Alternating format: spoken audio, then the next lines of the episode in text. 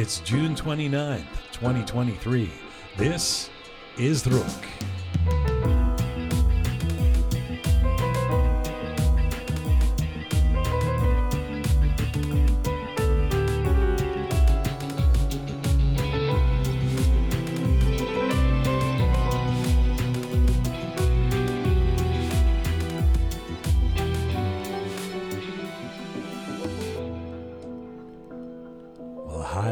Welcome to episode 270 of Roqe. Divisto half dod. Pegah, Pegah June. Yes. That's uh, 270 in Persian. Oh, okay. I'm trying to explain, Thank you. teach you the numbers that way. yes, of course. Divist is 200, hmm and then half dod is 70. Okay. So when you want to put them together, Right. you go divisto half dod. Like chorește badem June. Not Khoresh. Not chorește Okay, badem. okay. Not divis half dod. Right. Diviste half dod. No, Divisto. divisto. Divisto half dod. Hi, I'm Jian Ghomeshi. Hello to you from Toronto, Canada. Salam Dustan Aziz.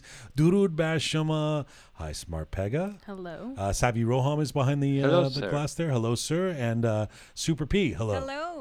Uh, hope you're doing well wherever you're tuning in from around the world. We are on our ongoing mission to build a new audiovisual encyclopedia of Iranian diaspora, diaspora identity.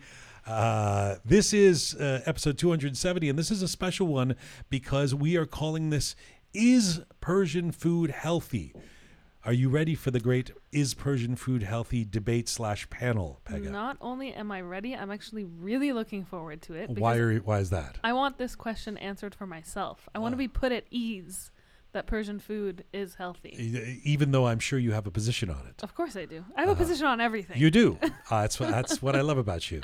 What would your position be? Um, my position is that Persian food is healthy. Oh. But what I do have a problem with, there's a Uh-huh. caveat here, is that we culturally tend to overindulge. And I think that's what makes people think mm-hmm. that Persian food isn't healthy. Are you sure your feeling about Persian food being healthy is not just because you love Persian culture, you like to promote it, you love Persian food, and so you want to believe, you want to actualize, you want to th- you want to try and convince the mm-hmm. world that Persian food is healthy, but actually, if you think about it, think about all that rogan I and all of that uh, frying and all those carbs, and do you still believe? Is there a little bit of confirmation bias? Maybe, but Yes. um, no, I really do believe that Persian food is healthy. Truly, jokes aside, and, and I mean, yes, I, I am a very proud Iranian, and I do tend to think in the exactly the way that you said. Yes. But I think that Persian food we have, you know, the right amount of meat and beans and vegetables and herbs and all these things, and that's all healthy for you. We have an expert panel coming up. Mhm. Experts, Pegah. Yes. Experts. Uh, have you ever watched the YouTube uh, show slash channel At Home with Tara? I have not, but I've heard of it. Your loss. she is a chef and culinary health coach. hmm Tara Radcliffe will be joining us from Los Angeles. Uh, we have the co-host of the Modern Persian Food podcast Mm-hmm. slash a recipe website called OvenHug. Yes. the person behind that. Her name is Bita Arabian, and she's in the Bay Area. She will be joining us. Mm-hmm. And here in the Roqe studio, Dr. Rosa Moradi Mm-hmm. returns. She is a doctor of natural medicine. She's also writing a book about uh, food recipes that includes Persian food, and she's got a lot of opinions about whether it's healthy or not. So uh, she will also be part of the panel. Yes. It's going to be a bona fide debate. Uh, Savvy Roham, I'll put the question to you. Uh, Please try and answer this generally, because I feel like everyone. I said this to the on this video I made yesterday on Instagram.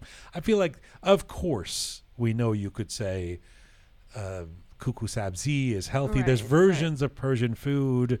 You know, make everything without frying it, and don't eat any rice, and lay off the bread, and uh, you know. But that's not really Persian cuisine. And on the other hand, we know that there's indulgent forms of Persian food that uh, if you only ate certain some of our dishes or only ate kebab, uh, kubide 24 7, Mm-hmm. that would not be healthy. But that's also not Persian cuisine. It's a, that would be leaving out all the herbs and, Right. and you know, spices and, and healthy things that Mm-hmm. we have, whatever they are. So, so vegetables. That's what I was going to say. Clearly, we know your position yeah. now. Well, my position is listen, I'll tell you something. I I want to believe my mother was was actually kind of, you know, kind of yelling at me.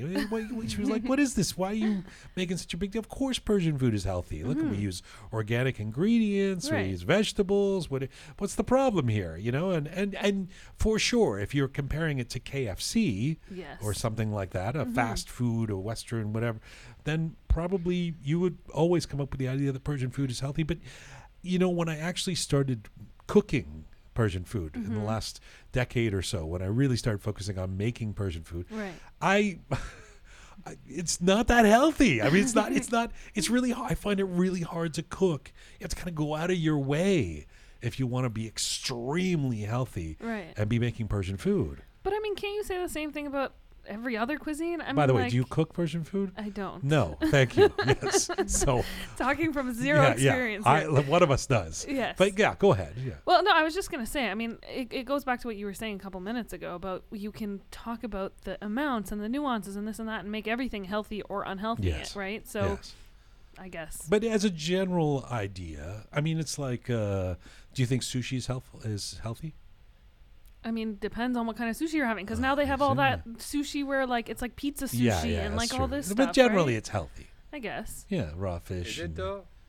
I don't think so. Mm, Nothing raw is good. I Oh. don't, I, Oh. I mean to meat. you. Meat though. Well, Raw meat. Well, I maybe not don't raw meat, good. but well, well, people there are people who yeah. are on raw diets. exactly. No, I don't. I don't think it's a good thing. All right. Okay. We can. We can. so, ask- uh, g- Roham, what's your general? yeah, you answer asked that on- ten minutes ago. Yeah, sorry, I did ask You that. I started went on. talking. A, my apologies. just What forget is me. your what is your general uh, answer to is Persian food healthy? Well, I don't. I, I think generally it's healthy because um, we we grow up with uh, this belief that vegetables and beans and stuff are good for you, and Persian meals are full of that. All so right. yeah, Do you cook Persian food? No. No. Here we go again. I, Yeah, I, I, love eat how all of the people who've never cooked and I'm super P. I'm I pretty didn't sure say you don't. I've never cooked. Oh, I have just you say I cooked don't that? Can you make a hot dog? Yes, I can. I What could. is it? okay, what do you do? Here's the thing. Here's I don't thing. even know. I mean, is there any? You don't do gardening, right? Uh, no, not really. No. You're very fancy. You're very fancy. You are smart, Pegah. I mean, Thank I you. appreciate the intellect, but surely you can read books and be smart and also, And also do some cook. other things. Yeah. Well, yes. I okay. Here's the thing. I can cook. I just don't like cooking, so I don't do it. By the way, it's not a gender. Th- I'm not saying No, no, no, I you get must. it. Coo- I cook, and I think you should. You might be good at it. I actually prefer baking to cooking. No. Yeah. But anyway, baking's- sorry, Parisa, you were baking's gonna. boring. Uh, Parisa, Okay, it's my turn Yes. right now. the Mashad kid, the super P from Mashhad Mashad. Go ahead. Actually, while um, Roham was talking, I was thinking when he was saying they were telling us since childhood that Persian food is healthy. Actually, we don't eat any other f- cuisine uh, in Iran because there is no like Chinese restaurant or Japanese restaurant. So Mm. the only thing like we can eat point. in Iran is Persian food. That's the only option. That's the only point. option. you Okay, know? so uh, but that doesn't answer the question. No, now, it does- now that you live here and can eat a million different kinds of food every day, I still think Persian food is healthy. Oh, We're Iranian. We have to uh, This is it. We- promote but our try and be culture. objective. No, you're not being objective. Wait, are you just saying it because you, we're Iranian? Like that's your Th- stance, that or is you why she's think, saying it. or you think it actually is healthy? I'm just saying because we're Iranian and we Oh. have You're the one who said. cuisine. By the way, you're the one. I mean, who regularly in the office. There's a Persian place across the street, and there's a couple of other places, and you always say you avoid that Persian place. Why? Because it's unhealthy. It's gross and oily and all of that stuff. It might be just that particular It's restaurant. just that particular place. But Wow. but there is a It's- Shater Abbas sitting in the kitchen right now. I, I assume it's Yeah. Parisa's. We, don't, we don't have to. She prom- we says don't have that, to but she's- promote uh, certain brands. No, I mean uh, she's always there though. she just says that. no, but that's not the place I'm talking about. There's another place. Okay. Oh. We won't say their name, we but don't know. We don't, yeah, we don't want But to uh, say their Perry name. said we're, we're always talking about how we don't get food from there because we But feel she gross. usually gets Persian food. Just just. uh, yeah. Well. Because um, I have to promote our cuisine. All and right, all culture. right. Well, let's get. We'll get to. Thankfully, there's actually people who know what they're talking Experts. about. Yeah, uh, unlike us, who will uh, join me in just a few moments. Before we get there, uh, so we'll get to. And by the way, this is this is coming on the heels of. Uh, it was funny how the segue happened. It was very natural. It was an organic kind of a flow into this food series kind of thing we've started because we had always intended to do this. But last week, uh, I had cooked Khosh de Badam Jun for the, the group, and I told the story on the air last week about how uh, I had sent a message to everybody saying I've made choresht. Uh, Mm-hmm. uh, you know, I've made the Persian stew choresht, Yes. and then Super P. Uh, you know, had responded going, "Yeah, dude, it's actually choresh without the T." to which uh, uh, a debate started. At first, I thought, "Oh, isn't this a fun, silly linguistic debate?" Ha ha ha! Then I put it out to the internet. People are very serious about this. People dug into their positions, you know, Oh, there's a- yeah. and hundreds of comments, and and and the majority are with the T choresht, Mm-hmm. but. Uh, but a lot of people also advocating for the Khoresh. And in typical Persian style, no one changed their mind. Everyone arrogantly stays with, you know, I know what I body. It is Khoresh. Why you say this? So everyone held on to their position. What were the stats, Roham, so far? We're like Sixty-four percent choresht and thirty-four percent Khoresh. choresh. Choresht And in the lead. And many uh, people said both, Yeah, that there which were some correct, I think. But okay, well, but also I think uh, there were really compelling, strong arguments. Both like the etymology, like the, there were linguistic kind of arguments, and then there were like regional arguments. There were all kinds of reasons why it's there's the evolution of language. This choresh, choresht, uh, and then there were some great comments. I think like Bearded Omid said, choresht is tastier than choresh. so if it's shitty stew, it's choresh, Yeah. or like boring old school. I love that. But the tasty one is choresht. Mhm. Yeah. And then like it's a really tasty, you have to add teas. Teas, extra teas, yeah. yeah, yeah. Uh, so um, that debate continued, and then yesterday uh, I made a new video asking uh, on the heels of the choresh choresht Mm-hmm. debate, asking whether Persian food is healthy. We have hundreds of comments, and, and we're going to get to some of those Yeah. after the panel, right? Uh, also, no agreement. Nope, still divided. There's there's uh, some really strong opinions, some uh, logical reasoning, some interesting reasoning. I'll just say. But you know, I feel like first of all, if I were to guess, because we haven't done this scientifically, but just looking at the comments, I would mm-hmm. guess that more people are saying it's unhealthy than healthy. See, that's surprising to me. But it's not true. That wouldn't you say that there's more people saying that? Yeah, I Yeah. mean, Like the fact that you guys have all said it's healthy, I, and and honestly, I think the most honest comments are the ones who are saying, "Of course it's not healthy, but we love it." You know, those are those, those people. know. I- and I know I'm pissing some people off, who probably including our panelists, who are all going to make the case that, oh my God, it's so per, you know, it's beans and it's natural and it's organic, and you know, Mm-hmm. uh, how could this be? But uh, And your Yeah. mom. my mom, yeah, Yeah. I, sh- I don't, I should never disagree with my mom. but my mom is, she's. that, that's when you know you're going the wrong direction. Exactly. Moms have always got the answers. Yeah, I just don't. I don't know. I don't know about Persian cuisine being the healthiest cuisine. Especially a question about Persian cuisine. And by the and way, I don't think you can divorce the cuisine from the way it's, you know, the way the, the portions and all of that. I mean, Mm-hmm. it's it's how we do it too, right? It's the mound of rice with all the extra stuff and the the, the, the big desserts and you know the the huge portions. But that's what I was saying. It's the overindulgence that's the issue. that's part of the cuisine, though, right? But Is it's not it? part of the cuisine. It's part of the culture. I think it's a the little culture. bit different. Oh yeah. Well, the culture's yeah. That's a good question. Yeah. That's the next debate. okay. Is cuisine part of culture or vice versa? Speaking of being healthy, we'll get to the panel in just a few moments. I do have a general question that's completely a sidebar that has nothing to do with this. But uh, this morning I was um, I saw one of those videos or or pictures of uh, you know the supreme leader, you know the guy in Iran, the bearded guy. Mm-hmm. the bearded guy. Yeah. Yeah. What's his name again? Sounds like the other guy's name. The- Khamenei, right? Uh-huh. That guy. Yeah.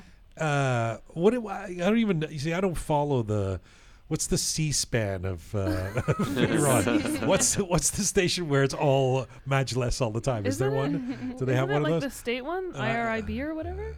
Oh, the TV? Yeah. It's Yeah. IRB, yeah. Yeah. Is that is, does that just show the the, the supreme leader I talking don't think or they something? have like a All the C-SPAN. time. they don't have a C-SPAN. No. No. You know what C-SPAN is, Roham? It's like a the, the news parliamentary kind of- channel. It's yeah. just a, always showing what's going Yeah. on in you know, Congress or Parliament. Anyway, There's too much to hide. Yeah, that's right. But but but once in a while, I see the guy sitting and there's a whole bunch of people, and then he'll be on stage.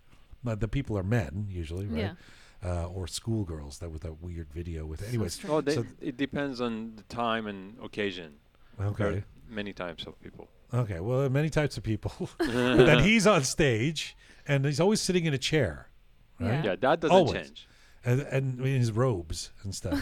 so so I, I'm, I'm actually I'm I'm obviously being a little sassy about this, but I, this is a serious question. Why are mullahs so out of shape?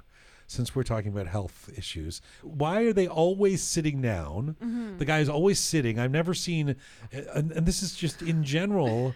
I mean, uh, like I guess the, the there was the one guy Khatami who was smiling for a little while, but other than that, they're they're sitting. They're you They're know sitting and even when they walk, they walk very like you know they sort of trod. It's not no like I, I don't see any of them like running or playing basketball or tennis or something or any, and then uh, so i was actually thinking and it's weird because if it's such a top down thing this is our leader our supreme Mm-hmm. leader all all of that stuff then what's the advocacy here? Is the idea that people shouldn't be healthy? Is is is going to the gym a western thing? Is that the problem? It's not about that. It- actually, he he has been seen hiking sometimes. Oh. There are pictures of him Hiking? hiking. Yeah. oh Um, Never saw that photo. Yeah, I've never seen that either. yeah. There Ro- are Ro- some. where- Roham- Roham, where did you where, see him where on the dark web have you been seeing these hiking videos Th- there are photos of him hiking. okay all right. But I, I don't think it's um I think it's more of like an optics thing and a, and a way of thinking about power. I think in the West, Uh-huh. or I'm just going to use Canada as an example. Uh-huh. Like you see Justin Trudeau playing with his kids and skiing and this and that. Um, and or he looks- Macron yeah. or Angela Merkel Right. or you know But- any the idea is that they're also regular people, whereas in Iran, this this idea is that the supreme leader Ah, is divine. div- is different than Uh-huh, you, is uh-huh. is more powerful, and So that's he why shouldn't he sits. exercise. Well, no, that's why he sits, and and the the general masses don't, Uh-huh. and you know, like it, it's it's a power thing. To, to not waste your breath, not not work. Yeah, it's like no, you're don't too, walk too fast. You've he- got too much power. too divine and doesn't need to. Right. It's like those old uh, Cleopatra or whatever gets yeah, carried around. exactly. The, uh-huh, Fed the grapes and Oh yeah, I didn't think of it that way. The Roman Yeah. emperor, yeah, exactly. sitting there and okay, all right, yeah. Well, that's not very 21st century, is no, it? No, not at all.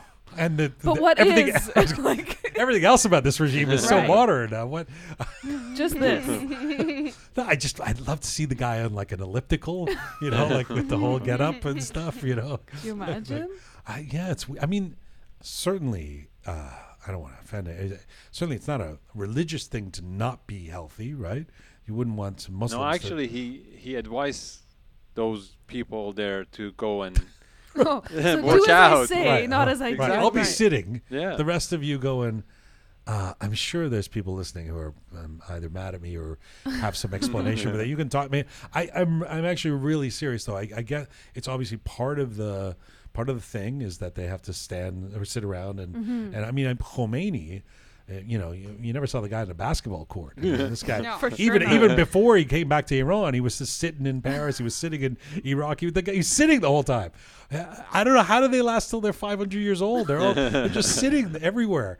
Yes. Actually, Khomeini was sitting on the floor and Yeah. Khamenei is sitting on a chair. So. Yeah, Oh, that's, That's progress. progress. Yeah, That's yeah, the 21st that's century. Yeah. Oh wow! But also, I wanted to mention that, you know, in Islam, when we have Friday pray, after the prayer, the mullah is sitting somewhere Yeah. and give advice to Uh-huh. the people who are, who are present at that mosque or, I don't know, that place. People who are present. Present. Yes. So that's actually uh, part of, you know, what he's doing. Right. It's not, uh, During Friday prayers, does he ever, does he sit the whole time? yes. They don't even stand for the prayers. Mm, Uh, no, for the prayer, Yeah, he's gonna to He has to stand. stand. no, he's gonna, Okay. I- I- For the talk, he's for the sit. talk. He sits for the talk. They usually sit. Yes, Momentarily stands. right. Even in our schools, you know, like we have mullah sitting somewhere, and we have to just sit and listen. The mullah, he, yeah, they're not supposed to be that. They're no, they won't be that no. active. It's no. a sedentary position. right. right.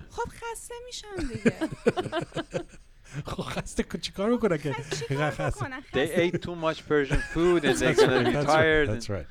Oh boy. Yeah, I, I, I'm I'm sorry if it's an inappropriate question. I don't want to offend all the the, The mullahs. Mullahs. mullahs out there. I'm sure there's some very active, Active mullahs doing calisthenics. but Yeah, all the, all the active listeners, yeah. all the Roqe members who are mullahs. They're wondering, hey, guy, come on. Uh, Gold Stop- members. by the way, if you're a mullah out there you want to become a Patreon member, we're coming to you at roqemedia.com. Go to our website uh, and press the support us button. Yeah, no, I, I, uh, I it, it just it, it dawned on me. I've never seen them very Mhm. active. We're doing this episode about healthy living and food. And, And that was the uh, first thing you thought of? the first thing I thought of is uh, why the, uh, the supreme leader is not uh, leading by example of it. But then they last really long, don't they? Yeah. It's amazing. Maybe I we guess need to sit more. all you if all you do is sit, maybe that's uh you know, and you don't have as much estrés then, right? Esteres. Um, speaking of leaders, and uh, we, maybe we'll talk about this a bit more later. I just should mention that just before we started recording, like an hour ago, Mm-hmm. there was word that Robert Malley, yeah. who has been the uh, U.S. Special Envoy to Iran, Mm-hmm. he's kind of the most senior member of the American administration, the Biden administration, and his portfolio has been Iran Yeah. uh, there is word that he's no longer in that position, or he's Mm-hmm. left the position, or he's I don't know what. We don't know actually. we Uh, know that. He he didn't show up to the uh, state meeting, Uh, and then he didn't answer his uh, phone right. for for, Yeah. for a day. That's so what I was gonna say. Is that um, it, it's interesting because the news kind of broke just recently, but I was looking back and I was looking at some of the events that have taken place the last couple of weeks, and he's kind of been MIA. yeah. So there's, you know, I mean, the Islamic Republic met with Oman and Dubai and all these other countries and whatnot, and there's been these talks. And typically, you would have um, Robert Malley, who I was about to call O'Malley. O'Malley, yeah. Um, i- you know, at these The talks, Irish American, the yeah. Irish American, um, you know, you would have him either present or have him make a comment or something. He would, Yeah. he was, he would poke his head out somewhere, right? Yes. and it's been nothing but silence. Mm. So if we're looking back, he's been MIA for some time, and now there's all these speculations about what's going on with him. You know, Mm. did he abandon his position? Is something going on? And of course, in situations like this, you've got the rumor mill going. internet, So right. yeah, exactly. So there's uh, there's some talk of potential conduct related issues, which would be interesting if that came to light. Well, but- fair to say we don't know the details, but Yeah. but it, he he's kind of a key player Mm-hmm. because most people will remember throughout that, especially if you're on demonstrations or you're supporting the the uprising in Iran, you would know that he was kind of a target because people Iranians around the world, Mm-hmm. particularly those of us in the West, particularly those in the United States, were very frustrated at the perceived and real inaction Mm-hmm. of the U.S. administration, and in fact, the continued what is seen as the continued enabling of the Islamic regime, including what now appears to be some sort of rapprochement and a resuscitation of the nuclear deal and all Mm-hmm. of that, and Robert Malley being a key player in that. So a lot of us were saying, you know, we don't want this guy in that position, and and I had done an essay about it. Yeah. Uh, resign Robert Malley, you know, or step aside. Do you know how long ago that it was? Eight months ago that I did that essay. Doesn't it feel? That's crazy, huh? That's crazy. In other words, the uprising began, you know, almost nine or ten months ago. Yeah. We're almost coming up to the. It's I going to be a year. I was gonna say I can't believe it. We're almost at a year. I, I just I couldn't get my well, head September around this. will yeah, be a year exactly. when uh, Mahsa Amini was killed. You know. yeah. So, so I guess we'll we'll hear more about the the Robert Malley thing. I Mhm. just thought I'd mention it because his name has come up so much on our show for sure. for the last nine months that seems strange not to, Not uh, to to as an act of commission uh, uh, rather than omission um, to, to to mention him. Uh, so. Um, we're going to get to the comments that people have made about Persian food. Mhm. Uh, there's a lot of them. We'll get to those after the, the panel, plus the Roqe Roundup, right? Yes. Uh, okay, Pegah, Parisa, Roham, we're, we're all set up, right? We got the panel ready? Yes, All yes. right. Let's get to our panel. All right. Well, we all know that Persian food is delicious, and we know we're proud of it. And we know that no one can convince us that any other culture's cuisine can knock us off the top spot of number one food ever. But is it healthy? Like, even if you're skipping the 3 a.m. kalepoche, is it possible to enjoy a prototypical Persian diet on a regular basis and also be healthy and fit? What are the misconceptions about Persian cuisine? In what ways is it actually good for us? And most importantly, should we actually care? Like, stop raining on my Khoresh de Badem June parade, man. Well, as part of a new food series we are embarking on for a few episodes at Roqe, we wanted to devote this entire episode to Persian food and health. An oxymoron? And we've assembled an excellent all star panel to wrestle with the subject. First up, she's an Iranian American chef and culinary health coach. You may already know her from her popular YouTube channel, At Home with Tara, where she shares her expertise by creating nutritious and healthy Persian recipes. She was born and raised in sunny Southern California, but given her Iranian upbringing, she formed a strong bond with Persian culture and cuisine. As an adult, she began experiencing health issues, prompting her to delve into the study of nutritional values and the use of food as medicine through practicing self care, meditation, breathing exercises, and adopting a proper diet. She successfully overcame her health issues, and she's the perfect blend of Persian food and health expert for our panel. Hello to Tara Radcliffe. Hello. Hello. Thank you so much for having me. I'm so excited to be here. This is Ver- great. very- That was an incredible introduction. I'm like, wow, that's impressive. You were impressed with how impressive you are. Was- yeah, I'm like, oh my gosh, I sound pretty cool actually. Uh, no, just, It's so it's so good to have you on the show. so We've we, having we've wanted to have you on the show for a while, and this is a, a perfect entree. Although you'll have to come back now for for us to do your entire story, which is an amazing one. Uh, Thank you. Second, she is an ebullient individual with a passion for teaching, coaching, mentoring, and creating food related content. Bita Arabian is the founder of the recipe website OvenHug and the co host and co producer of the Modern Persian Food podcast with Bita and Bita. Having grown up in a Persian American family in the Midwest, USA, her upbringing influenced her unique approach to cooking with an artist mother and a surgeon father. She combines the realms of art and science to reinvent recipes, simplifying them, enhancing their healthiness, and presenting them in aesthetically pleasing ways. Through OvenHug and Modern Persian Food podcasts, she continues to share her culinary knowledge, passion, and unique approach with a wider audience. Welcome all the way from the Bay Area, Bita Arabian. Hello. Hey. Hi, John John. Hi, ladies. Thank you for having me. So nice to have you on the program. Thank you for being here. We, I should mention that we're you guys are on Zoom, so even when everybody's talking, it sounds like one person is talking. So everybody was saying hello back to you, um, and, and thank you, Bita. It's such a pleasure to have you on this program after uh, being able to have a stint on your great podcast. Um, and last but not least, here in the Roqe Studio, our returning champion. She is an Iranian American, sorry, she's an Iranian Canadian doctor of natural medicine who's gained popularity as an online favorite. She was born and raised in Tehran. She developed a passion for psychology and medicine, received her degree in psychology in Toronto before venturing to the U.S. to fulfill her long held ambition of becoming a physician. Physician physician, It's such- a, a doctor. After completing her medical program and working as a chief medical intern in a renowned Chicago hospital, she made a life changing decision to explore a more natural approach to healthcare. She embarked on a transformative journey to India, the birthplace of alternative medicine, and she now oversees a thriving career as a doctor of natural medicine and an Ayurveda specialist. And she's finishing a new recipe book that is not unrelated to Persian cuisine. Dr. Rosa Moradi in the Roqe Studio. Hello. Hi, Jian. Thank you so much for introduction and thank you for having me again. It's such a pleasure. It wasn't easy.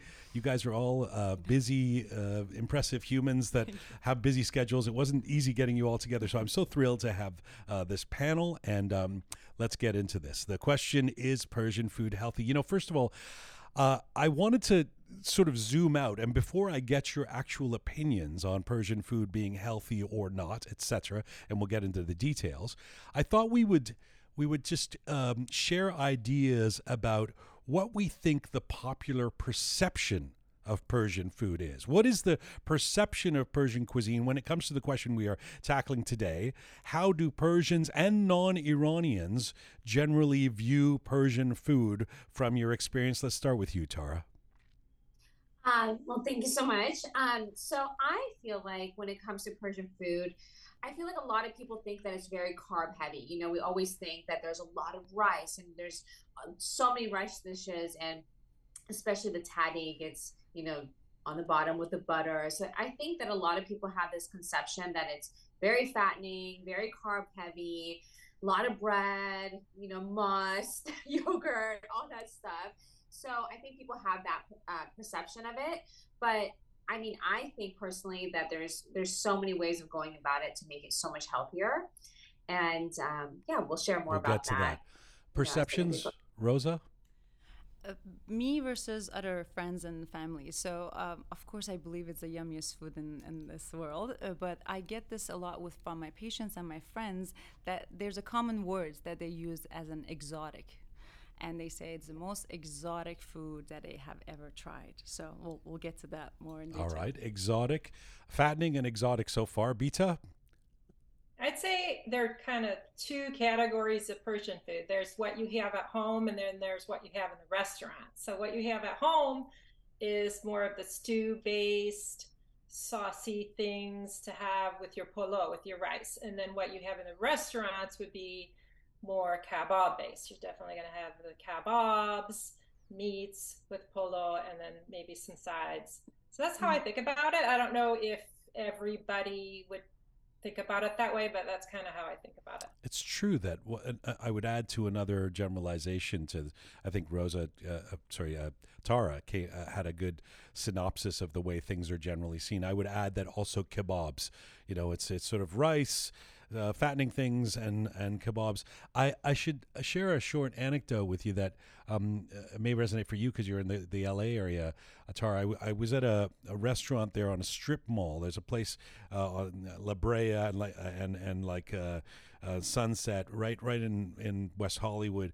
Um, that's an old Persian restaurant on a strip there. It's right near Mashti Malone's, the ice cream place. And oh was, yeah, and I was talking about the, the owner of it, and he was saying, well, you know, he's been there for years. He was a bit like the Persian soup Nazi. He was like he was kind of a crusty guy, like ah, you know, um, and uh, and um, and I said, why isn't, from your experience, Persian food like we see so many other cuisines, like Thai food or or sushi or you know things cuisines from other places in the world that have become extremely popular as kind of a fast food, you know, find it on your corner place where people go for lunch. Why isn't yeah. that the case with Persian food? We all know it's delicious. What's the problem?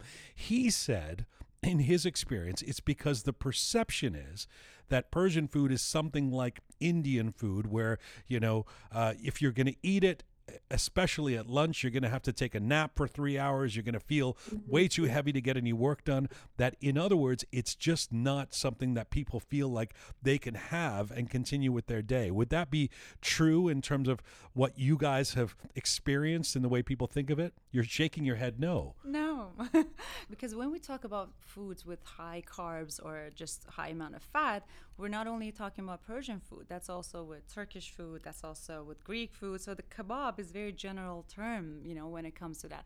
I absolutely believe that the the only one difference is that people who know the value of the food and the amount of time that it is spent on making one food, they will still pick Persian food or Iranian food.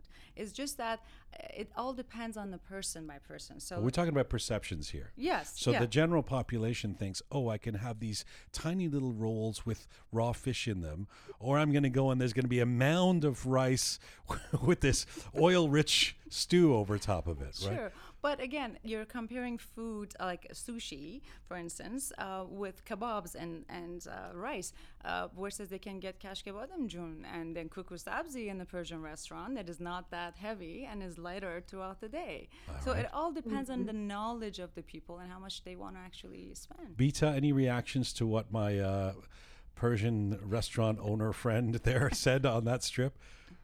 Uh, I mean, I don't, I don't argue with you. I think it also has to do with the the word fast food. I mean, fast has it has to also be fast to prepare. So I, I think of it on that end more mm-hmm. than the fast side of getting it quickly. So um, Persian food is really labor intensive to prepare, as you well know, and the process of making it happen can take a couple of days if you're making ghormeh sabzi and depending on what forms of ingredients that you're using. And we want to um, think about those factors. So, Tara? Yeah. Yeah, you know, I just think that people don't know enough about Persian food and the different options that you have when it comes to ordering Persian food at a, at a restaurant. Like a lot of people think that, like right away, like when they think of Persian food, they think, okay, rice and some kind of protein or like a heavy stew and rice you know but there's so many substitutes that you can have and i just don't think that a lot of people are educated when it comes to different modifications you can make when it comes to persian food so um yeah, so that's why I think people don't think of it to primarily as fast food, um, and they might shy away from that for that reason. All know? right. Well, one more general question before I get into we get into specifics of what can be healthy about Persian food, etc. Um, should we? And I ask this seriously. I, I'm not trying to be cheeky. Should we be asking this question at all? In other words, are we ruining the fun and uh, gluttonous glamour of Persian cuisine by trying to put it into a 2023 health conscious box? Tara.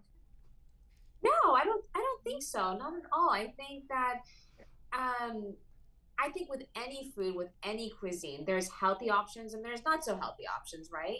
It's just really going to be focused on the individual's goals and what are you focusing on? Do you want to be, you know, like just eating everything today and be gluttonous and you know have fun? Then you know there's options for that. And if you want to have be healthy, there's options for that. I think that's with any cuisine. I don't think that we're you know messing up the, the notion of it i guess i don't know how to really phrase it um i don't know i'm kind of losing my track of mind That's here. no, you got you made your point. You made your point. It was good. Bita, I'm imagining you have you've had people on your podcast on the Modern uh, Persian Cooking podcast that the, I- I got to think that somebody was like, "Hey, lay off the trying to pick at Persian food. Let us just have our fun. It's delicious. Stop trying to count calories or ask what's in it." Um, have you had that experience? And are and are we ruining it somehow by trying to ask these questions? I think you have to ask the question, but it depends who you ask. And by the way, it's modern Persian food. I think you said modern Persian cooking. Sorry. Modern Persian food podcast. Yeah. Um, so it depends who you ask. If you ask my grandmother, then um, she would say don't mess with it, you know. But then I do think we have to ask the question because at least my passion is to get our flavors out there, get people tasting it and having it a part of Western cuisine. So I got to keep up with the times. Health is is really big, and um, I think the other question to ask is what is health? Hmm. Um, that's another big question. But um, you know, total health, mind, body, soul, and diet and food is just a huge factor of it. We all want to hopefully be around for a while, not take a handful of pills, and you know, Right. mobility and and live live well-rounded lives, and it affects mood and so yeah, I think we should be asking the question if it's healthy. Right. And I don't think it's ruining it. Personally, I, I do it all the time. I, I Okay. adjust recipes all the time. Okay, I do. I do feel like this is an exercise in confirmation bias for me to ask a nutritionist and doctor whether we should be asking this question. But but I'll just uh, finish it off with you with you, Rosa. I mean, i- are we somehow compromising uh, the fun and beauty of Persian food by asking whether it's healthy or not? Not at all. Well, in my opinion, again, and all of the ladies will agree as well, food is medicine. So you should care about what you're putting in your body. However, we have a concept of food for soul as well. So it doesn't hurt sometimes to try it. Uh, you can have your khorsh badem jun here and there, but the, the problem arises when whether it's getting too much of a good thing or not. And again, I have to mention this as well. When uh, even Ayurveda, when it's focusing on ancient uh, Indian healing system, it doesn't mean that all Indian foods are healthy. So you can't have your butter chicken and say, "Oh, I'm healthy," right? So we'll get to that when we actually look into the history. Of All food. right. I thought I would start in terms of you guys being the experts to uh, uh, how we can do Persian food in a healthy way. I thought we would start with the positives. So let me frame this in a positive way. Persian cuisine is renowned for its rich flavors and vibrant dishes when it comes to healthiness. When it comes to healthiness, I'll start with you, Rosa. What are some key elements or ingredients that actually make Persian food stand out? Spices number one um, saffron to, to begin with. Um, and again if you look at the dessert the food the rice everything uh, from the history of actually making persian foods if you look into deep i it was just the spices and combination of the aroma that gives that rich flavor. That's number one. And number two well i have to also work with align with my practice. It's very individualized it used to be individualized let me put it this way uh, like sardis and garmis, uh, very unique to human being. The way that each khoresh or stew was made back in the day, it was actually prepared the way that it was actually healthy, and it changed through time to what we call qeimeh right now today.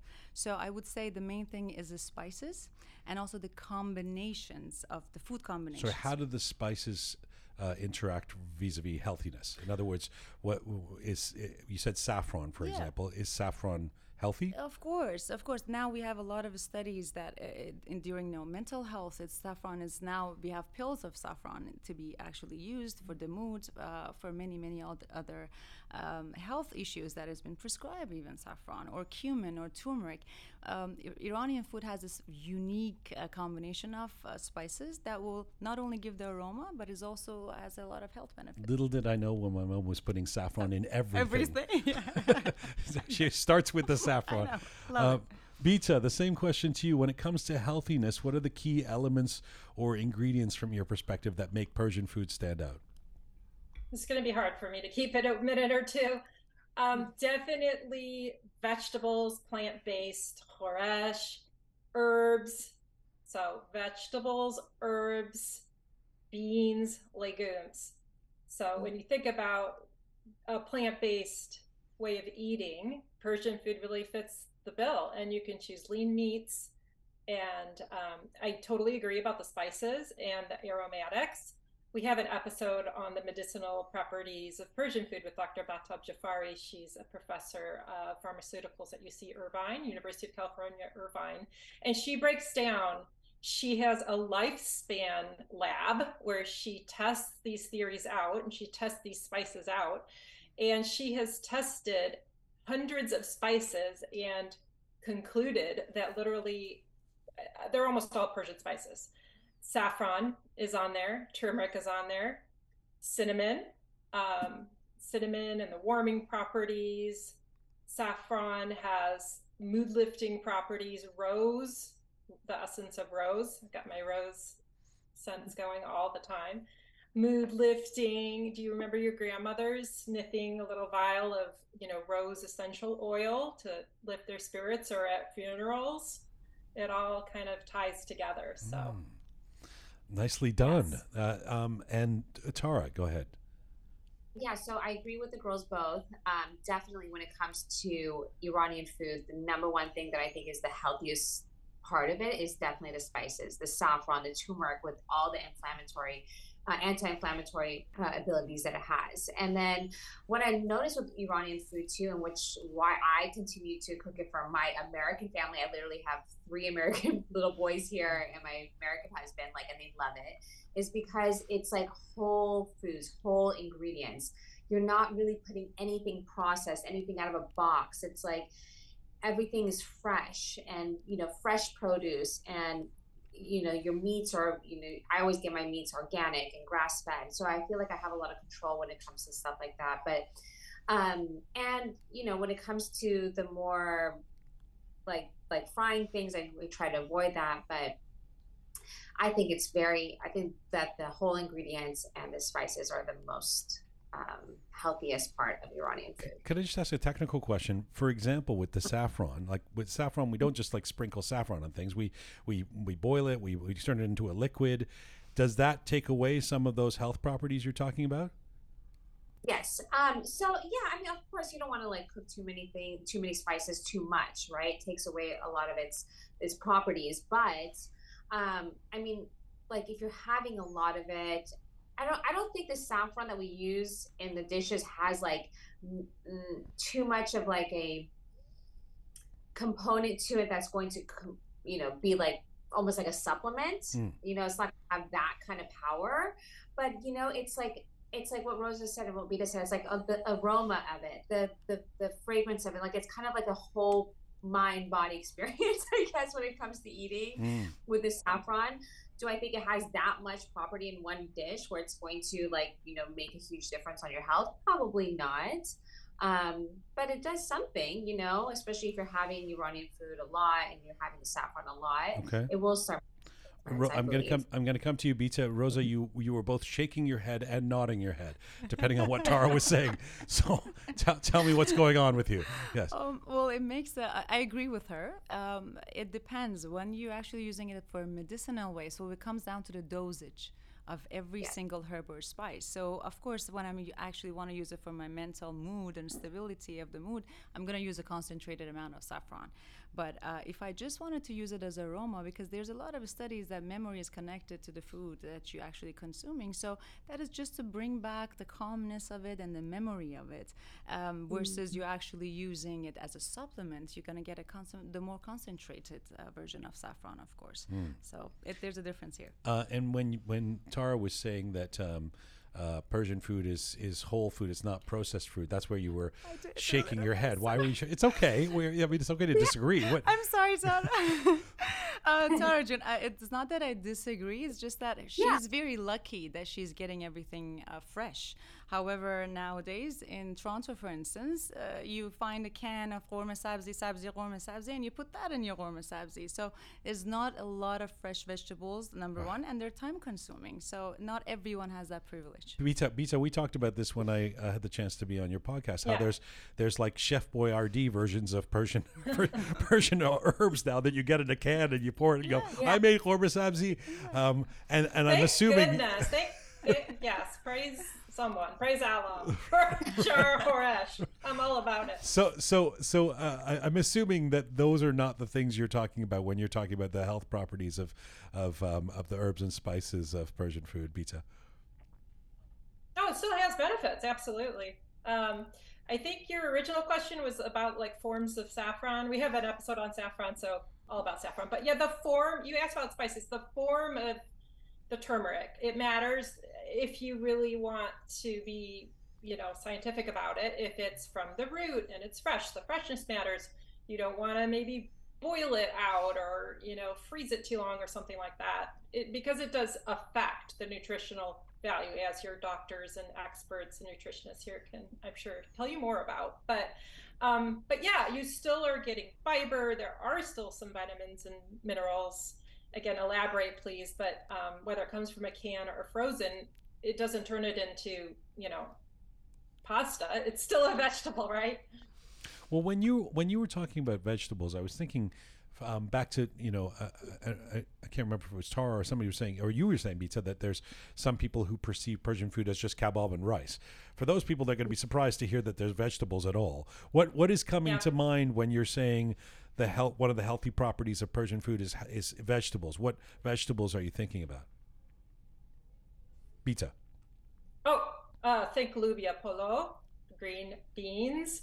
Think okra. Think eggplant. There's so many vegetables. It's really veggie full. I, I um, personally eat a plant-based diet, and so um, I can have Persian food every night. It, it's uh, it's very vegetable rich. Um, think karafs, you know, celery stew. All of our stews have vegetables. We have beans. We have legumes, lentils. I think the wor- personally world's most nutritious food at us: lentils folic acid protein fiber ladies chime in Dr. Rosa, do you agree? I agree. Uh, yes, but again, um, it all depends on what kind of food. So once again, um, when it comes to my mind, of course, uh, in Middle East, uh, many of those countries are very famous for their eggplant-based dishes, and um, I would say, are we talking about Iran, like original food, or non-Iranian, like the people who not live in Iran? How does that affect the eggplant? Because each single place of Iran, north, south, they all have different foods, right? Different variety depending on the environment, depending on uh, the needs of the area. So, uh, for example, if you go to north of Iran, then you're going to see garlic-based uh, foods versus south of Iran. So you have to differentiate that between original food um, of Iran and versus people that consume that food outside of Iran. And what about the idea of lentils and adas? I love that. I Yeah. love that. It just depends on again. I'm all about personalizing food. So how are you making your adas? Uh, when are you having your adas? Are you soaking them before or not? So it's all about preparation and also how fast forward you're actually making it. What's the when are you having question? What's what does that mean? When are you having your adas? what are you talking about? Um, is it uh, prep for a lunch, for a dinner, for what time? Makes a difference to my health. In in my opinion, it does. Uh, however, it's When shouldn't I eat adas? No, I'm not gonna. Don't don't don't do this, Jimmy. Don't do this. Which to me. which at what moment in the day should I be No, pointing at. A, No, don't do this. Um, um, so I, I, I, I am not lying right now. I had a couple spoons of adas before I- anything Me too. was how dare you? It's it's no, me too. no me adas before six p.m. for you. no. pl- no. God. I, you were you were making a point. I don't mean to make fun of it. What, what, Yeah. what was it? So, for example, um, I prefer all those like a stew or soupy foods to be consumed in the dinner time. Uh, that is not heavy. And again, if you want to have your protein or protein, uh, even the veggies that are high concentration of proteins, you can have them in lunch. It's okay, but make a lighter food throughout the dinner. Or if you're not having any options of breakfast, adasi, it's a perfect uh, way to start, but not with a lot of starch or a lot of sibzamini in it and stuff. When Make it do I have my mounds of kebab? What what is the best time of day for that? lunch? do you eat? You don't eat meat, do you? Uh, I do. With Oh, it's do? time, with time to digest. That's nice. You want to digest that. You want to get that through your body. Okay, if I eat kebab at lunch, I'm I'm done for the day. I mean, what am I? You know, I st- I'm gonna pass out. I need a siesta. no, what was your question? Sorry, I forgot. My question was, wh- uh, when when's the best time to eat uh, the, the oh, meat? Yeah. oh, so I do eat uh, meat, but maybe once a year, maximum twice a year. Again, food. Every part of a food is a Twice a year. Yeah, maybe. Yeah, Wow. yeah. But again, I have my bone broth and all of that. So, and I'm not. I'm talking about beef. Right, Uh, like I can have chicken or turkey. Okay. Yeah. All right. Yeah. Um, Tara, let me actually. I'm going to ask you all uh, this question, and and uh, People raise their hand. Ro- Rosa and, and and Bita, you'll have a chance to to think about what the, the question. I'll put it to, to Tara first. Give me an exactly. Give me an example. I mean, when we think of Persian cuisine, we think of uh, you know um, hearty stews, fragrant rice dishes. Some of our most popular dishes, right? Um, h- how can someone who wants to prioritize their health make conscious choices within these traditional dishes? So, if you can think of a dish that you make that you make in a certain way that you believe is healthier or that you prescribe to do it in a certain way, this is your chance. Tara, we'll start with you. Go ahead. Well, for me, I am huge, huge believer that every diet, everything we eat is extremely individualized, right? So my health goals and what what I can consume is going to be completely different than what Rosa or Bita is going to consume or you're going to consume, right? So these ladies, for example, are majority uh, majorly plant based or avoiding a lot of meat dishes versus me i'm like a carnivore all i want to eat is meat and like and i thrive off of that right? So it just really depends on what's going on with you individually. So i know for me like i do better when i avoid the starches and i, I avoid the adas actually adas doesn't do well with me you know? I my loads it does not make me feel good mm-hmm. you know? But if you put a bowl of calapacha in front of my face oh my gosh i will have energy until like three days from now i'll be thriving off that energy so it just really depends on you. So whenever i you know spoke to any of my clients in the past and they talked to me about you know what do you think i should eat? What do you like you know how what is going to make me feel good? I always tell them like first of all talk to your doctor see where you're at. What are your labs? What do you need to work on? What do you like what is going to make you feel good? Mm. Don't worry about what it's going to make me feel good or what I think is going to make you feel good. You have to focus on you, what your health goals are, where are your your markers at with your blood work and everything. Is your cholesterol high? Maybe avoid the meat. You know, you know, all these things take in account. So I can't say like one So thing your gonna, your prescription for health is uh, calapacha every day. for me. The, the, the, the, the topic actually the show should have been is calapacha healthy. I didn't know somebody was going to def- defend it so so elegantly. Love Um, calapacha. You know what? It's actually so nutrient dense. It's insane. Will you explain what that is when when Okay. uh, our listeners? yes, like, go go ahead, Ta- Ta- Tara. Why don't you explain what we're talking about? That's a good point. So Yeah. calapacha, calapacha is an amazing blend of everything in the sheep's head. I mean, brain, eyes, tongue, cheeks, all of it. And then also you're going to have, um, sometimes we'll add in the, the intestines of the sheep, your the feet, the joints, all of that stuff. So we pretty much eat every aspect of, Wow. of the sheep, and it's my favorite. It's your favorite. Tell, Wow. the truth. Tell the truth, John. John, do you eat that? I do, and I love it. What love do it. you? Does John, John, John? Oh, Jian, Do, John, do I I'm eat sorry. Sorry. Sorry. Yeah. You know, I tried it twice in my life, I mean, t- uh, to be honest, it wasn't sold to me this way. it was sold to me as something you eat at 4, a- 4 a.m. after you've uh, finished some mehmoni or some club or, or something, and then you pass out for 24 hours. So, but I have had it twice in my life. I kind of like the taste of it. It freaked me out a little bit when I saw an eyeball. And, um, you know, I try to not think necessarily too much about what I'm eating, but I'm also somebody who eats chicken fingers. So I don't think I'm eating a chicken, you know? So, I mean, it's, Yeah. you know. oh, I thought I- okay. My I was we were pacha. You know, I I thought you meant you actually eat like chicken claws. No, no, no, no, no. I'm saying, I'm saying, I, I, I, I practice some sort of um, ridiculous form of uh, deluding myself that I'm not eating animals. You know, so I to actually see the eyeball makes me think, oh my god, you know. Um, but tell me your position on Calipacha Bita because I, I think this is a very, and you were actually nodding a bit, Rosa. I was surprised when she was saying it. It can actually be very good for you. Um, I this is this is new to me. Bita, your position on Calipacha. Uh, well, I like Taco Bell. You referenced it as being like the Taco Bell, what you have after a night out drinking or something. Yeah. But no, I, I have a pretty extreme meat aversions. I, I I can't even I can't even like no sorry sorry Tara June can't do it. It's okay.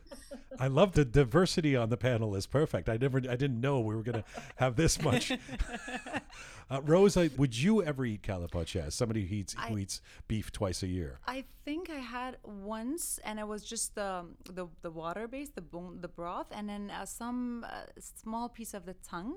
Uh, but I like. I was nodding when you said uh, after club or mehmoni because I love the gathering of it. So if anybody calls me and says it's 4 a.m., let's go for calipacha, I would go, but I wouldn't eat it. I would just like How the whole- Oh, you. I would just have a little bit of the water maybe, but it's too intense for me. I have to be honest with you. Like I can't even get near to the eyes. and Tara, you were you were talking about fresh ingredients. Where do you find this fresh, freshly? is it a, is there a sheep farm you go to for your calapacha? Where Shocking, shockingly, in LA, we have a lot of Iranian markets that have everything of the lamb. It's not hard to get. Mm. In LA, LA, it's like, yeah, there's, I can walk into any Iranian supermarket and have any any part of the sheep. Okay. Well, my, Yeah. my let, let me get, let me put that question that I put to you to uh, to Rosa and Bita about uh, a dish, a traditional Persian dish of some kind that you have done a version of, or that you know of a version of that you believe um, has real health properties. Rosa, go ahead. There's many of them, actually. There are many of them. And um, as a matter of fact, when I'm actually seeing each patient, there's a different recipe for each patient. I need to make that note. It's, uh, it's a very time consuming ti amount of time that I have to actually write for everybody, but I love doing that because, as Tara said, it's very, very individual based. Um, Fesenjun is one of my favorite foods. And again, um, in terms of the nutrient, in terms of a combination of that hotness and the coolness of the potency, that I advise people to have it in the wintertime. Uh, that is one of the main dishes that I do recommend. And then the soups, the ash. Isn't uh, too uh, is too sweet, uh, full of sugars? Not not everybody makes it sweet. So again, depending on each region of Iran, some people like it sour, some people like it sweet. The combination of walnut and pomegranate is the most exotic thing in the world. So I think um, it, it has a lot of be- health benefit as well. That is the main one, and then many soups that I usually recommend as well. Yeah. Uh, you make fesenjun without meat. Um, What do you substitute the meat for? I, last time I, I my mom made it because every every mom Persian mom makes the best uh, stew yes. ever. She made it All of without. Yes, exactly right. um, so she made it without, uh, but um, having my dad from uh, you know he's from north of side of Iran, so he the duck. Oh my god, oh, it's the fesenjun yummiest. with duck. Yes, Oh. it was one of my favorites. Yeah. Bita, you're you're a prescription for a, a traditional Persian dish that you know a healthy, a healthier version of. I love it. I love a question, but I I I was going to answer it. What is the healthiest Persian food? And without changing it, I would choose ashareshte. Absolutely, it's got the beans, which are loaded with fiber, protein, nutrients. It has so many herbs, onions, turmeric. Hands down, ashareshte. You can make it vegan. It's already vegetarian. Just if you want to skip the cash, then it's already vegan. And then close second would be kuku sabzi, but bake it instead of fry it. Again, Mhm. loaded with herbs. You could do eggs or you could do tofu in there. Yeah, delicious. Um, you disagree about the Asha Resh- Reshte? A little I'm just bit. going by Um, your facial tics. I know. I'm so sorry, Oh. Bita June. I'm sorry. And my disagreeing is again. I'm so it's, surprised. it's very personalized once again. Yes. Um, but We- the- we- everybody we got the memo that. By now. that. Everything's individual. yeah, you all had to say that. yes. Disclaimers have been issued. Yeah, now thank give you. your opinion. Yeah. Okay. Um, just because something is vegetarian doesn't mean that it's suitable for everybody or healthy. So a lot of people are sensitive to beans. Maybe they get a lot of bloatedness after having asherește. Uh, the noodles inside it as well. Some people have that sensitivity to that. I'm seeing more and more. So just because it's a herb base or legume base doesn't necessarily mean that it's suitable or healthy for a particular person.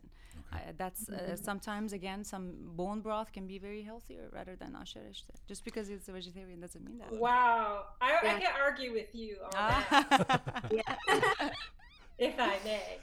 Uh, Sure. Yeah, my opinion is, gosh, I just can't imagine. So sure, you might have some gas or something, but like soak your beans. Maybe got to get used to it. I I don't think there is any healthier food than beans. Okay, like if it gives you a little stomach ache for a minute, you're gonna be okay. But Ah. you, have you ever heard of beans actually causing a health issue other than gas? Uh, again, so it all depends on wh- who The is individual? having. No, I'm not going to say that. I, I bite my tongue.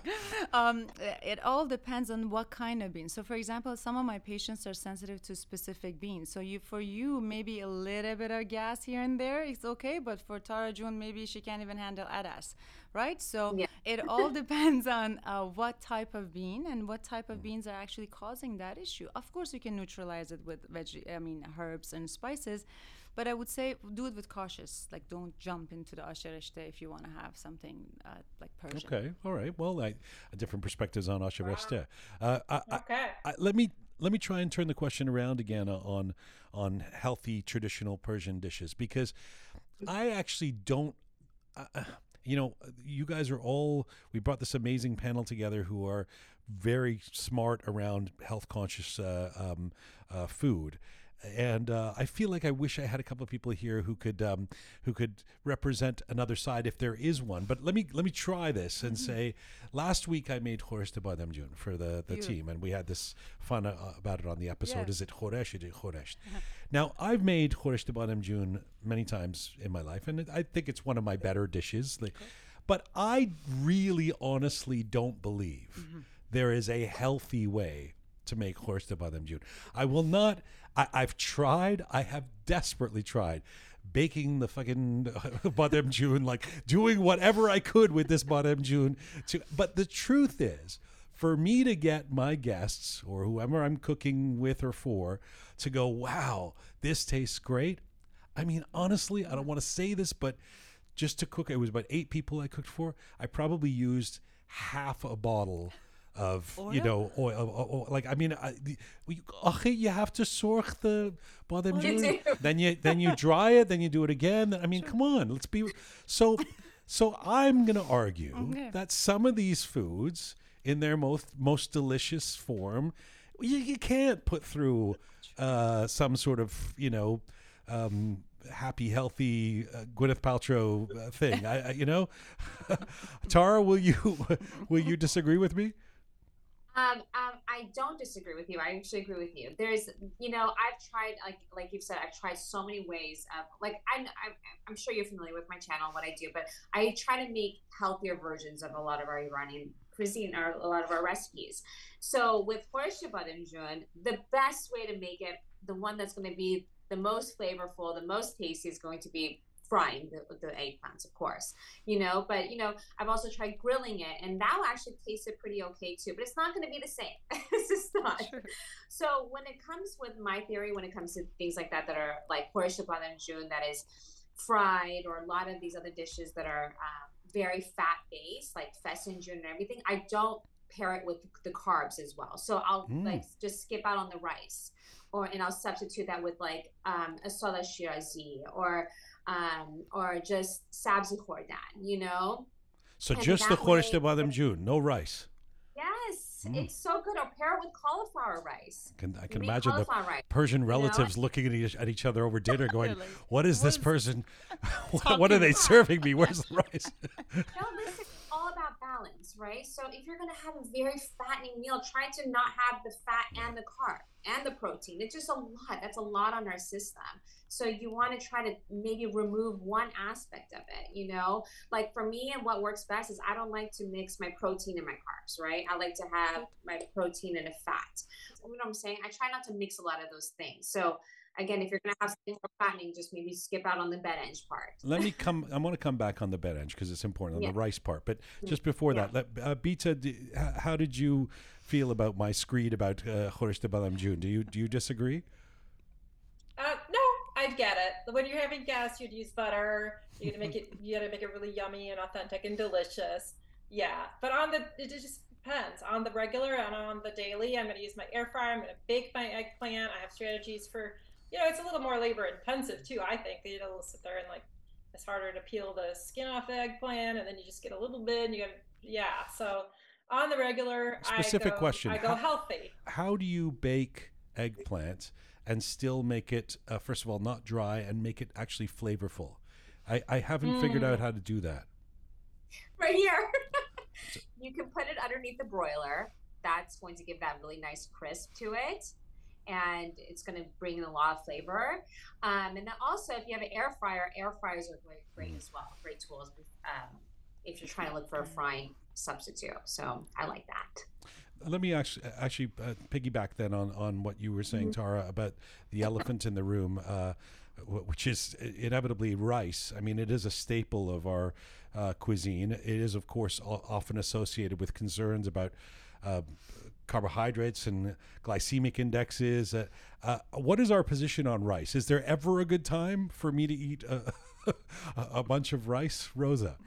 Well, uh, I have to answer that the previous Oh, question yes, as well. please, yes, so, yeah. um, if rice for me, first of all, uh, if you want to have, just stay like stick with the biggest meal of your day as a lunch and mm-hmm. nobody's mm-hmm. telling you to give up your Persian yummiest food of Khorshavadam Junior. I don't even do that to my patients. However, no, don't have it every day.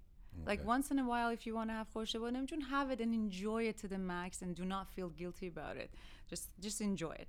Um, rice, uh, it all depends. Again, once again. What if I make more than one portion? Hmm. Then I have to eat it every day. like don't do this. don't do it. no, don't do it. Don't do that. Okay, all right. Yeah, because I guess I, ha- I have to agree with uh, Tara June. You know, the fact that you, she said without rice, and I was nodding my head. I was like, yes, because Horish, kalami Horish, the word itself, it was like khorish mas, uh, some bread and the in the yogurt, and that was called mas, khorish mas, and before, and then it turned into a stew, and then uh, etc. Then adding of a rice was another step uh, in during history. If you go by the history, it was never in rice added first. Oh, It was interesting. first The stews weren't always paired with rice. No, That's it. Oh. it was with bread. And then it turned into what to be served with rice. Right. So if we go back to our ancestors, right. uh, The we healthy can- the alternative to rice, bread. bread. No, no. But again, she doesn't want like to have it carb. Again, it goes back to the food combinations. So I w- I wouldn't do that as well. I wouldn't have it with rice too. I would have it alone. Uh, Bita, you're you. Where have you gotten to with rice in in all of your uh, conversations around Persian food? I love rice. I have a deep passion for rice. I am polo khor and make it every day. um, and yeah, but I'm with you on portions. Watch your portions. My dad, my dad lived to be 94. He was a surgeon, number one in his medical class, brilliant. And he used to say you can even eat a little bit of poison and it won't kill you, and with a Farsi accent, not like that. Um, but the, not advocating that you go eat poison, but a little bit. Uh, just watch your portions. And in terms of like the type of rice, give me white long grain basmati. I don't want brown. I don't want something else. Sorry, I don't want cauliflower. I have a ton of vegetables anyway. I want real polo. Mm. You know, you know, the thing you bring up about portions is so important because so much of what comes. I mean, I, I guess this is true for other cultural uh, cuisines as well, uh, other cultures' cuisines. But it's certainly we we know, as we all know, um, because it is our our culture, our ancestry. Persian cuisine comes with a lot of cultural imperatives, especially when you're sharing or making or having a mehmouni or something like that. And part of it is that there is no limits on portions. In fact, it is at least the way I was brought up. You know, you you bring put as much as you possibly can on the table. For dessert, you have to have five different kinds of desserts, and it has to be mounds of sweets, and and so we don't really exercise a, a, lot of control that way. I think I, I almost feel like if I had a Persian dinner party and put a, a tiny little portion on somebody's plate, they would they would think that rude somehow. How do we contend with that, Bita?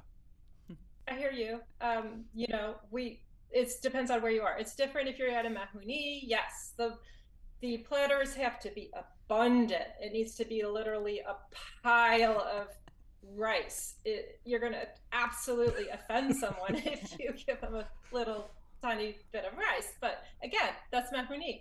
I'm not going to that many mehmounis. I'm not going to mehmouni every night. I wish I was, but yeah. Um, when you're we're in a restaurant, and let tell me if this happens Canadian style, but in California, you say it's just what you say now. We do half rice, half salad, yeah. half rice, half salad, or just take it home, which takes some self control. But you can you can purposefully take some home for later. So Right. But most good Persian restaurants I've found, even when you say the half rice, half salad, it's just, it's still a mound. It's just a slightly smaller mound, which quite frankly I devour and uh, then feel guilty about afterwards. Tara, what have you observed about our um, abilities around portion control as a culture? You know, it's that's really hard because I feel like in our culture, it's like in our roots, in our blood to be very like like uh, Bita said, like very abundant with our food. You know, I think culturally we love that. It shows some, some kind of significance for for us. I still don't understand it, but you know, I think that it comes down to just your own individual self control. You know, you got to know how much is going to make you, what's going to make you feel good, right? So um, that's that's a little difficult, but I mean, I love that part about our culture and how abundant and how much we serve. You know, right. it's just I think it's amazing because I think with our culture, the reason why we do that is to bring everyone together. You know, to like I know for me, like my mom growing up was always, even when it was us us four in the house, she used to always make so much. And my dad would like, why you know?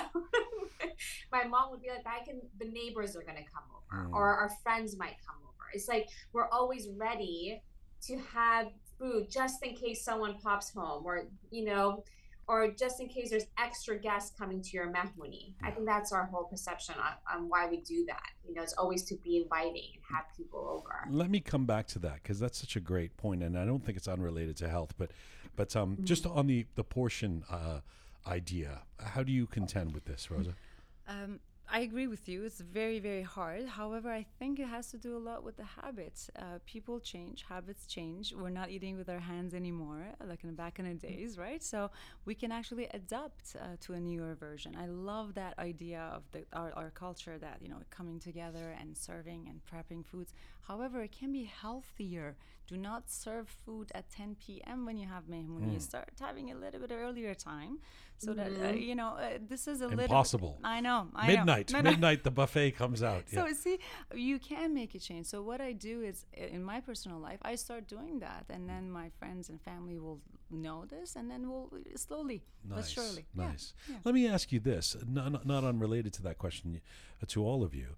Um, with the notion of portions in mind as well, uh, Persian desserts, right? I mean, they're splendorous. They're known for their sweetness. They're known for indulgence. Uh, what what can we do? What would you do if I said I'm going to come over to your house? Please don't overdo it with the desserts. Uh, what would be something you would serve that would not embarrass our culture by being too, you know, stingy or some something like that, but at the same time would not overdo it on the unhealthy index? Tara? Um, I know for me personally, when I've had people like that, because I have, because I always go crazy with the desserts, and I've had people say, please don't desserts. Um, I'll have a bowl of fruits, a sort of food, fruits. I think that's very, like, I love that with khiyar. I'll have khiyar in there, any kind of fruit possible. And then khorma. I love having khorma as a little bit of shirini afterwards, and I'll sometimes put a little bit of um, feta in there, drizzle some honey, some nuts, you know, on top. And I think that's a beautiful dessert. It's very light, very healthy, and um, it's a good substitute. So, Bita? Yeah, our our parties always have a stupid amount of cakes. Like everybody brings a cake. There's just way too much cake. But hosting, you know, a fruit tart that that's wonderful, right? It's got fruit on it. You know what I'm talking about? They're always at the mehmouni. It's the like pie with the custard inside and then the fruit all over the top of it.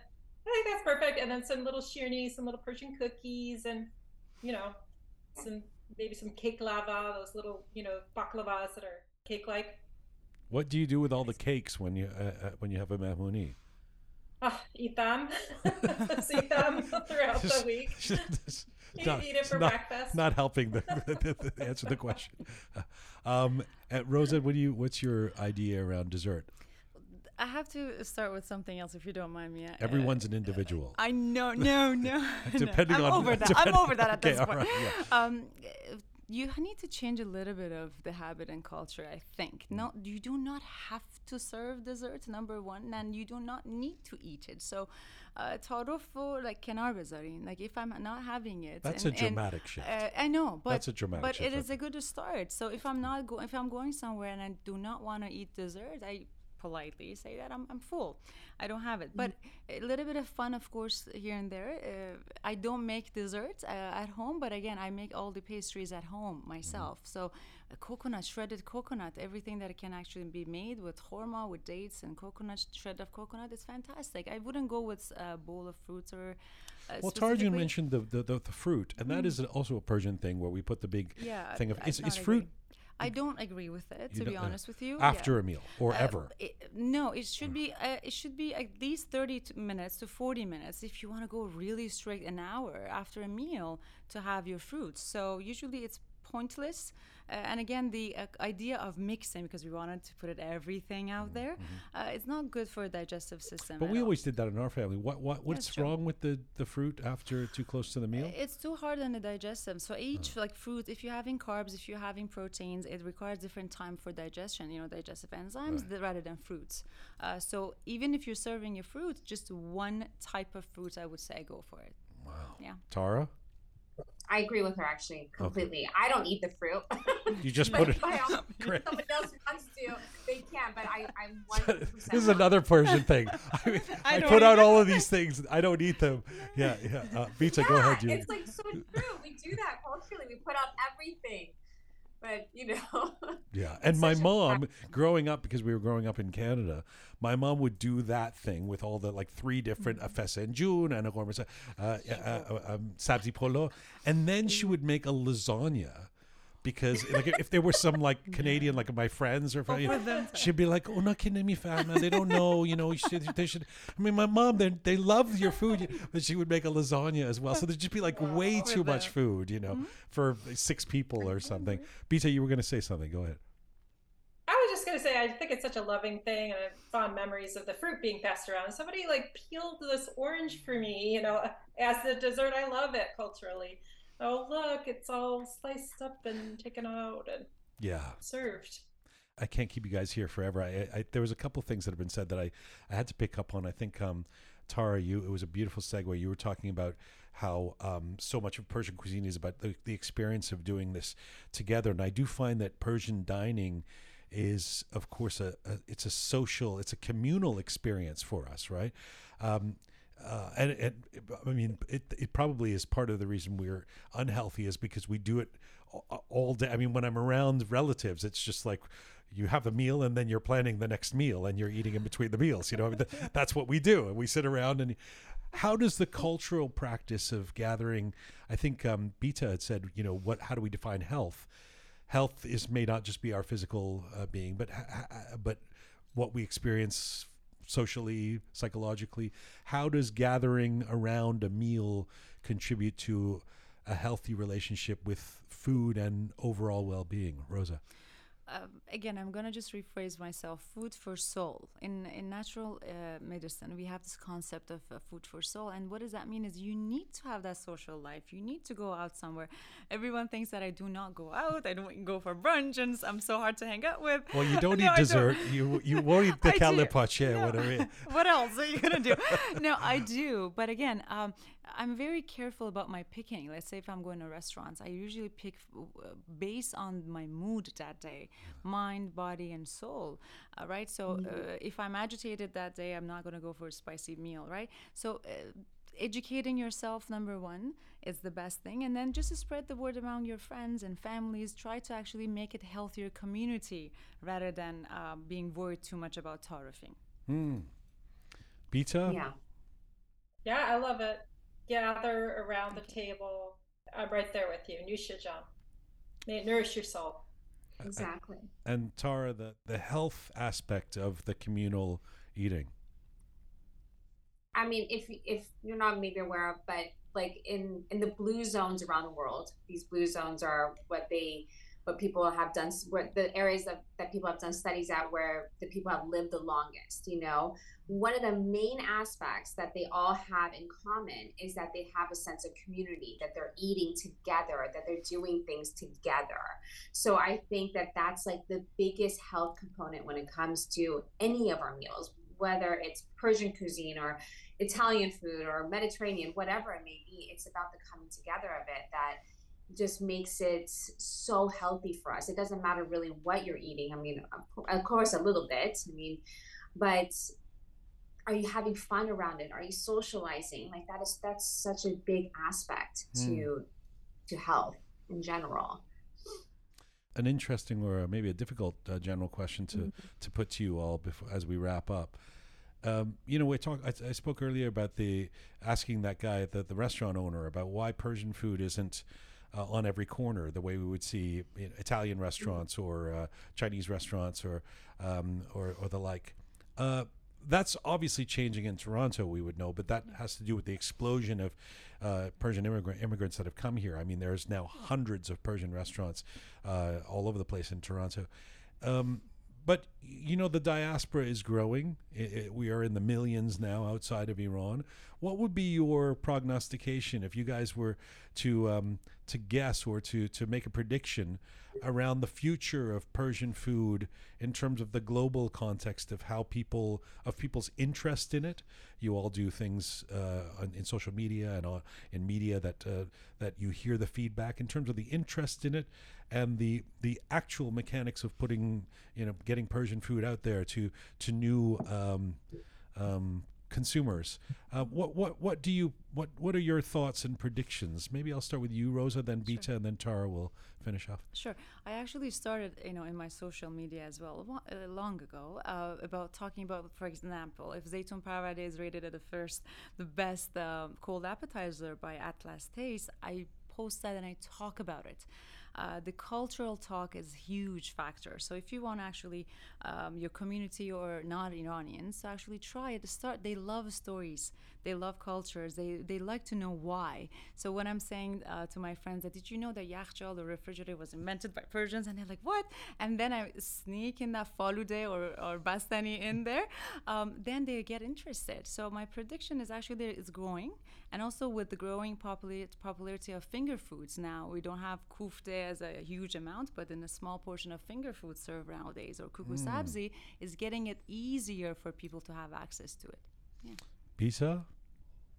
It's on the verge. It's coming. Get ready and get hungry, which I am right about this time. So hungry, mouth-wateringly so. It's coming. Tadig tacos, San Diego. Wow. Taco, Tadig tacos, crunchy rice, choresh inside. June rice, little like tachin cups with choresh over it. Here, it's here.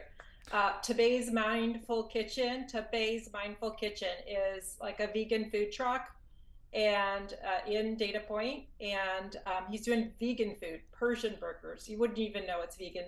Uh, kotlet. Oh my gosh, I'm, I'm so hungry. Zood. Zood is fast food. Zood in Newport Beach at Fashion Island. They're doing it. They're doing it, you guys. I ate it. It's amazing. And and the other way is it's in delivery form. It's coming. I'm super excited about it. It is coming. Persian flavors are real, and um, they're going to be at your doorstep. That's really that's really exciting. Mm-hmm. That's really. I mean, I love Yeah. that you just. I mean, there is somebody listening in, in Indiana right now, or in Brisbane, Australia, going, "Must be nice in Southern California." You, you, you Yeah, have a- no, you have it'll a- it'll come. It'll take some time probably to get to you know Elkhart, Indiana, and Brisbane and stuff. Mm-hmm. Australia, I think it might come sooner than later uh, and Tara. for sure. Yeah, I'm, I'm right there with with um uh with Bita. Like it is, I feel like it's already booming. That there's a lot more attention to Persian food right now. Um, I'm noticing like a lot of um, social media influencer food bloggers. They're doing a lot more um, Iranian based. Um, recipes that they're showcasing on their page. I feel like a lot of people are um, making like almost like um, Iranian versions of American dishes. You know, I just feel like there's a lot of fusions happening, a lot of attention is being brought upon Persian food. Um, and it's becoming a bigger thing than it was like two, three years ago, even. Um, I definitely see that boom happening. I see a lot more attention coming towards it. Even towards my channel itself, I just see a rise happening with Persian food. And a lot of them, uh, a lot of my viewers are now American, which it was, it wasn't like that before. Um, so I'm I'm right there with with Bita. I agree with her on that. I've uh, really enjoyed this. I'm also hungry, actually, Bita. So now that she's just drinking water. It's a disaster. I just, I just want to eat everything that you guys have mentioned in the last hour. Uh, but I'm going to eat it without rice and uh, adas or no adas, and depending on the individual. And and I will not offer any uh, dessert to anybody ever again. Um, It's Hey. all about balance. It's all about balance. yes, it, uh, You can have your horesht and eat it too. Thank you, Bita. Thank you for that tea. That tea meant a lot to me. Uh, listen, I, I, I, I can't thank you all enough. Uh, I, I think we're going to um, we're going to get a lot of uh, reaction and, and, and thoughts from people who are listening right now. And, and please give us your thoughts, and, and we'll share them over the course of the next few shows. And and um, uh, but I, I really really appreciate the conversation. I've learned a lot personally and uh, about the three of you in particular, your, your eating habits, uh, and about Persian food and healthiness. Um, was there anything we missed? Anything that you needed to add? Anybody want to add something about uh, health? I mean, I know we just scratched the surface, but yes, Bita. Um, I think you should start a debate now on your Instagram to bean or not to bean. Who knew? Who knew that beans would be so controversial? Or kalle pache, that's another. one. Cali- is kalle pache healthy? That's the next one for sure.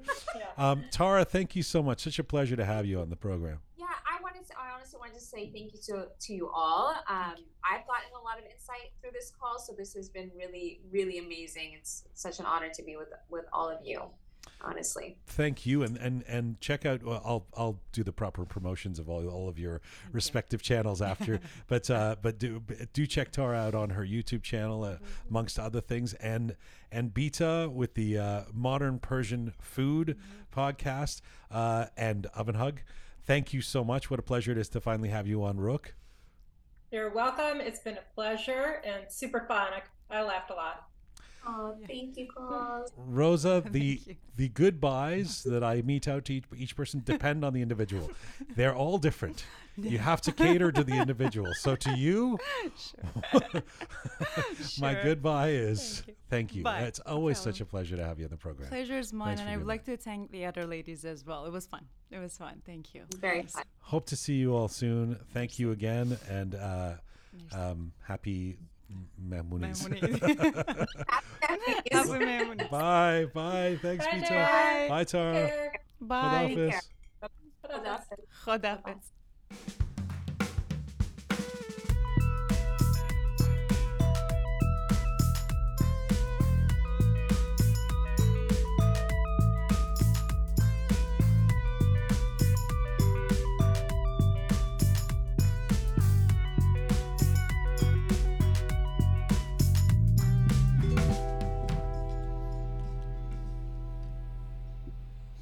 Right. This is Roqe episode 270.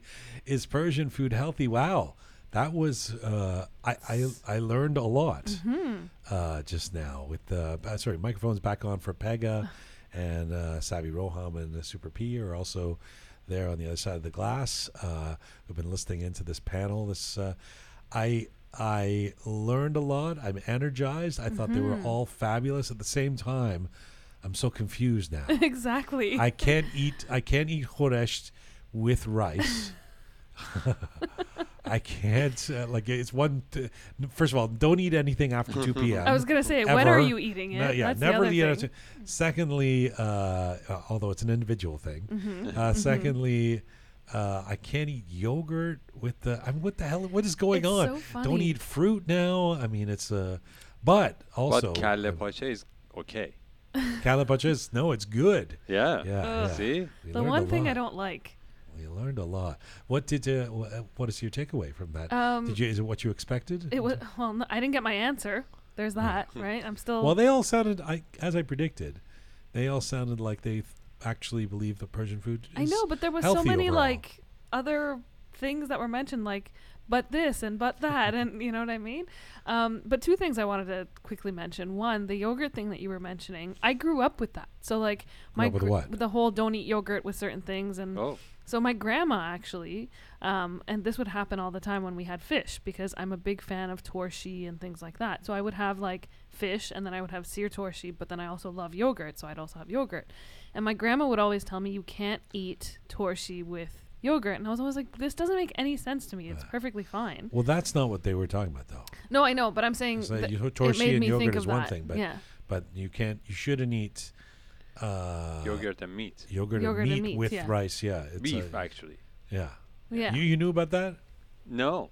Because that, that's the b- best mix. Uh, Yeah, it really right, is. Right, right, yeah. Masto khiyar and kubide is yeah, that's great. the whole Yeah. point. Yeah. Yeah. But you can't eat that. But I don't want to. I mean, they also said a lot of helpful, amazing yes, things. of yeah. course. So that was your big takeaway. No, no, no. I was- wanted to talk about that, but my the thing that really surprised me that I wasn't even thinking about going into this was when Rosa mentioned the different regions and the different types of Persian food Yes. because it's such a generalization when we talk about Persian food, but when you really think about it, there really is such a difference between Persian cuisine from one part of Iran to the other. So that was something that I was kind of like an aha moment for me. I was like, "Oh, that's so true." not like, just from one region to another, but from from one era to another. Mm-hmm. And I think it was mentioned. I, I remember Chef Haas, our dear friend who was uh, used to do hospitality, do our to cuisine related stuff at the beginning of when our first year of Roqe.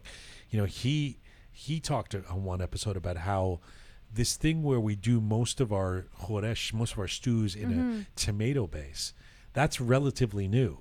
That's only the Oh. last two, three hundred. Tomatoes weren't a thing in in, So in what was it Persian cuisine. before? It was stews without tomato base. Interesting. Yeah, yeah. So they which changes everything. It changes the taste and the color. and I, I'm saying this like I cook You don't even all know the time, means, but yeah. uh, and Roham. I, I learned a lot and I'm hungry. I have to eat.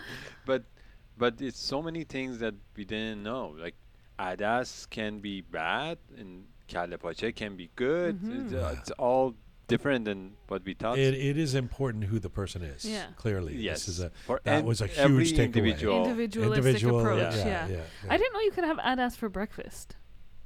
Yeah. You can have without adasi. without sib zamini you can. Interesting. That's that's what we take. I mean, I guess you could have anything anytime you want, Yeah. but yeah. yeah. But no rice at all. Oh, kind of. yeah, actually, that one I wanted to mention that um, don't eat rice with, for example, your khoresh. That was so new for me, and I, I don't think I can What do about it. khoresht? We can have rice with no, that. with no. khoresh, without the thing. Okay, what I've, I've been eager to get to uh, some of the questions, some of the comments that. Oh yeah. So we did put this out to uh, our social media Mm-hmm. audience, and we with the, the comments are still coming in as of Yes. our showtime here now. But we've gotten a bunch, and you've selected a, you've curated a few. You've handed me some of them. Let's go through some of the question, the comments we've had. The answer be, to the question is Persian food Mm-hmm. healthy? What have we got, Pegah? Well, I wanna I wanna start off with uh, Kusha because I loved her answer. It was really really simple. No way with two laughing emojis. Kusha al Yes. And she was the first comment. Oh. Oh yeah. yeah. Right in there. Yeah. Kusha does a, a cooking thing with her Mhm. mom. Yeah. which uh, again, I'm surprised. You know, Yeah. she does this cooking thing and really right there, no way. You Yeah. know, so that was one comment. Um, Behzad Bulur he commented clearly no if it's with meat products. Yes, it's healthy if it's with veg only. I live with it. And that's interesting. Yeah. That uh, the equation of uh, um, meat being bad, Bad. worse, Yeah, which is, But not, Not true. necessarily. but maybe it is for him. It, it's an individual. Individualist. no, but also, yeah. I mean, maybe, yeah. Yes, maybe he's vegetarian. yes. I thought I didn't think he was. I thought I we- think he is. I thought I'd gone to dinner with him and we had we had anyway. Well, okay. What else? Part-time vegetarian, Yeah. perhaps. Thank you, Behzad and Kusha, for weighing in. Yeah. Yes. Um, then we have Fred Parvone. Ah, um, yes, Fred in L.A. Yes, he mentioned Persian food can be considered healthy due to its emphasis on fresh ingredients such as herbs, vegetables, and lean proteins like poultry and fish. Traditional Persian dishes often incorporate whole grains, nuts, and legumes, providing a balanced nutritional profile. However, the use of rich sauces, oils, and desserts in some recipes may lead to higher calorie intake if consumed in There's excess. an educated, nuanced exactly. response. Look at that yeah. response. Yeah. I have one here from Picasso Mm-hmm. in Istanbul, our friend there, and he was in the. Uh, I see. I continue to believe that most of the comments are on the side of Persian food is unhealthy. He says, "Hell no," but its strength lies more in the taste. Well, yes, it's Mhm. tasty stuff. All right. Definitely. What else you got? Um, I have someone by the name of Afsane.soul. Okay. Um, she says, absolutely, it's healthier than American food full of cheese and cream and oil. okay. So, comparison to American food, I guess. And Mariam SF1111 um, says, yes. Uh, this is to the question Is Persian food healthy? Yes. Exclamation mark, exclamation mark, exclamation mark. Just the simple math North American food created a sick nation in 300 years. Persian cuisine raised geniuses. this, was written by Parisa. Uh, For many thousands of years, our cuisine has ancient wisdom in its ingredients that science is gradually figuring out. Figuring out. If there's a problem, it's with the modified ingredients that comes from the West. Unfortunately, well, a staunch defense of not just Persian food but culture and history. Yeah, Yeah. Love but, that. uh, but you know that is a good point. I mean, uh, for centuries people have lived, Mhm. and now there's all these issues that people have, uh, and um, this point has been made certainly about Western cuisine that you know processed foods and all of that stuff have led to issues that didn't exist in the yeah. past. Actually, that made me think of something. Um, this is a conversation I frequently have with my grandfather, who uh, would give you an answer like no other. He would say Persian food is the healthiest and the All best, right, and yeah. nothing else.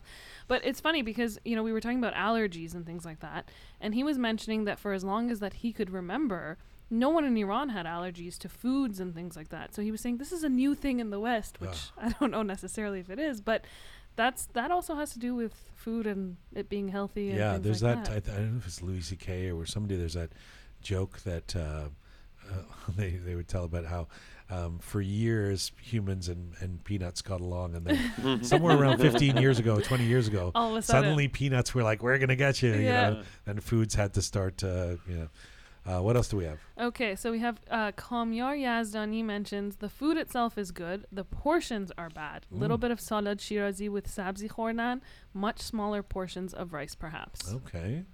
And Rika GHP says absolutely not healthy, but so delicious.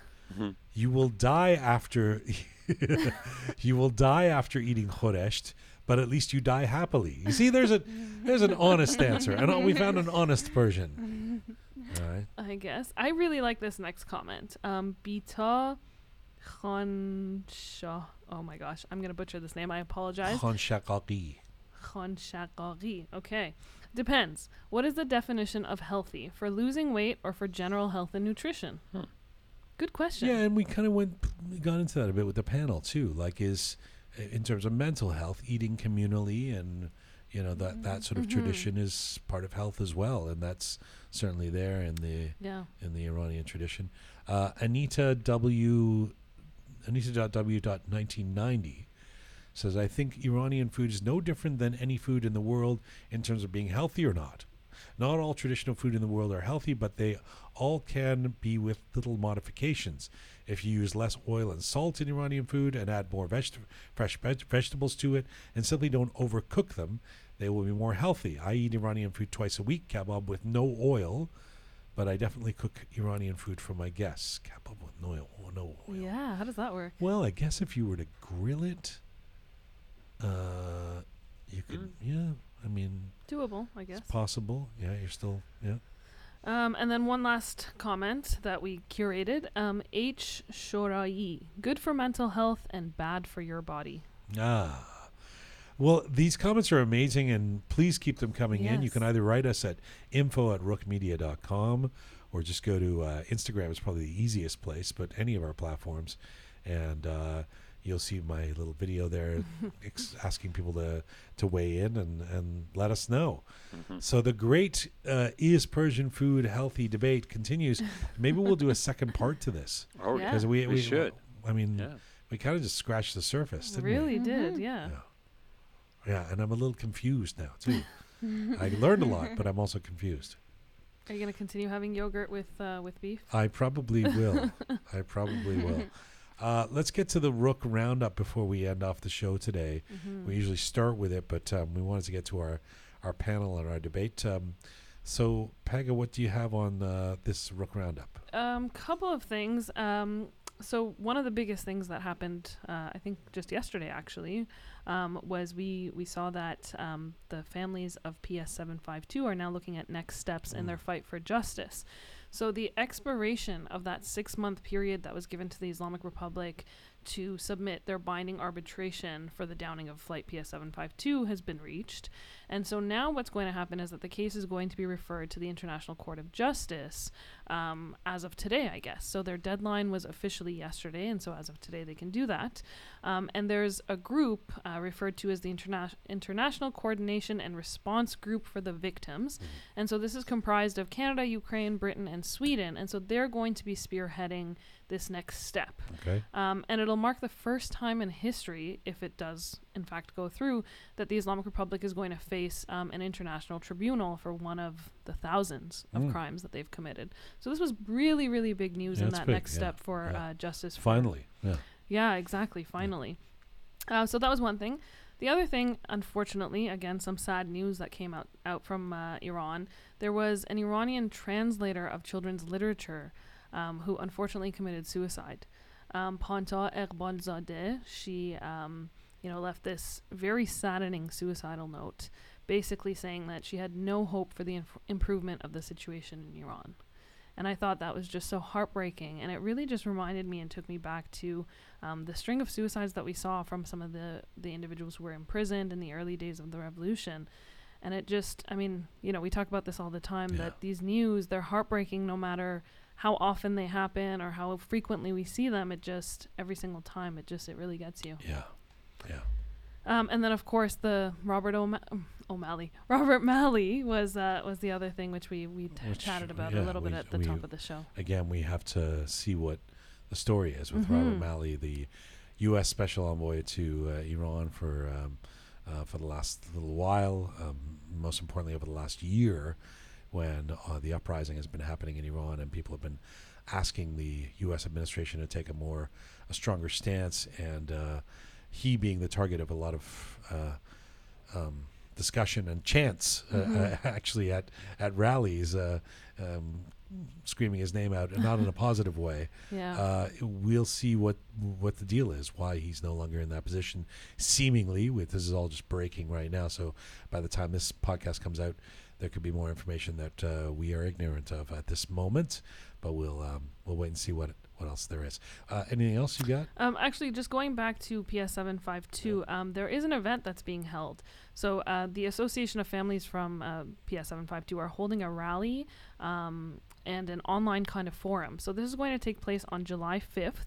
The rally is going to be um, online. It's going to be through all of their social media platforms from 1 p.m. to 4:30 p.m. Eastern Next Wednesday. next Wednesday. And then in Toronto here at 5 o'clock, um, they're going to gather uh, at Mel Lastman for an in-person rally. So just Okay. one of the things that are happening. Okay. And I know we talked about some events today. Just so happens that these events are more local, I guess. Okay. There's another event I wanted to mention. Um, there's a play that's um, currently being um, shown or is on stage. Mm-hmm. Um, it's called the 1001st Night. Yes. Uh, written by Bahram Bezai and directed by Siavash Shabanpour. Yes.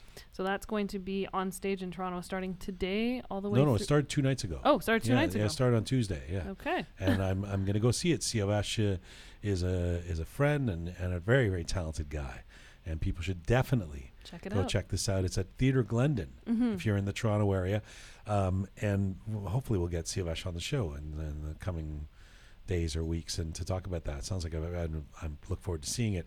I should also mention if you're in the Greater Toronto area. Speaking of, since health was the underpinning, the pretext of today's show, uh, our friend Piruz Vareste, Mhm. the martial arts champion slash physical trainer, Mhm. healthy guy. You remember when he was on last year, a couple of years ago, he was doing this health challenge where Right. people would get up early with him and Yeah. go for 5 uh, a.m. or something, something like right? that. And Yeah. you- for 21 days, you do something. And uh, anyway, all the information is on his social media. Okay. He's starting it again uh, this this year. For if you're in the Greater Toronto area and you want to be part of this, I might Mhm. actually go out and join them in the in the morning for some of this uh, workout stuff, health stuff before I eat my khoresh de kadu. Uh, uh, before 2 p.m. Before 2 p.m. Yeah, uh, Piruz Vareste. Look for him on social media and check all that out. Thanks uh, for uh, to our panel guests um, this week, and this is full time for Roqe for today. All right, remember for all things Roqe related,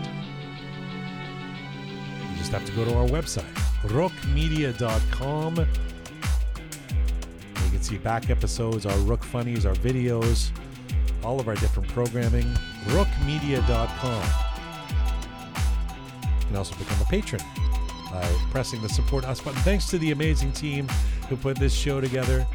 Talented Anahita, Super Parisa, sound person Louise, Smart Pegah, Savvy Roham, and Bearded Omid. Thank you to all of you out there for supporting us and sharing our content. Please subscribe if you haven't done so already. Find me on Instagram at Jian Ghomeshi. And as ever, Mizun Bashi.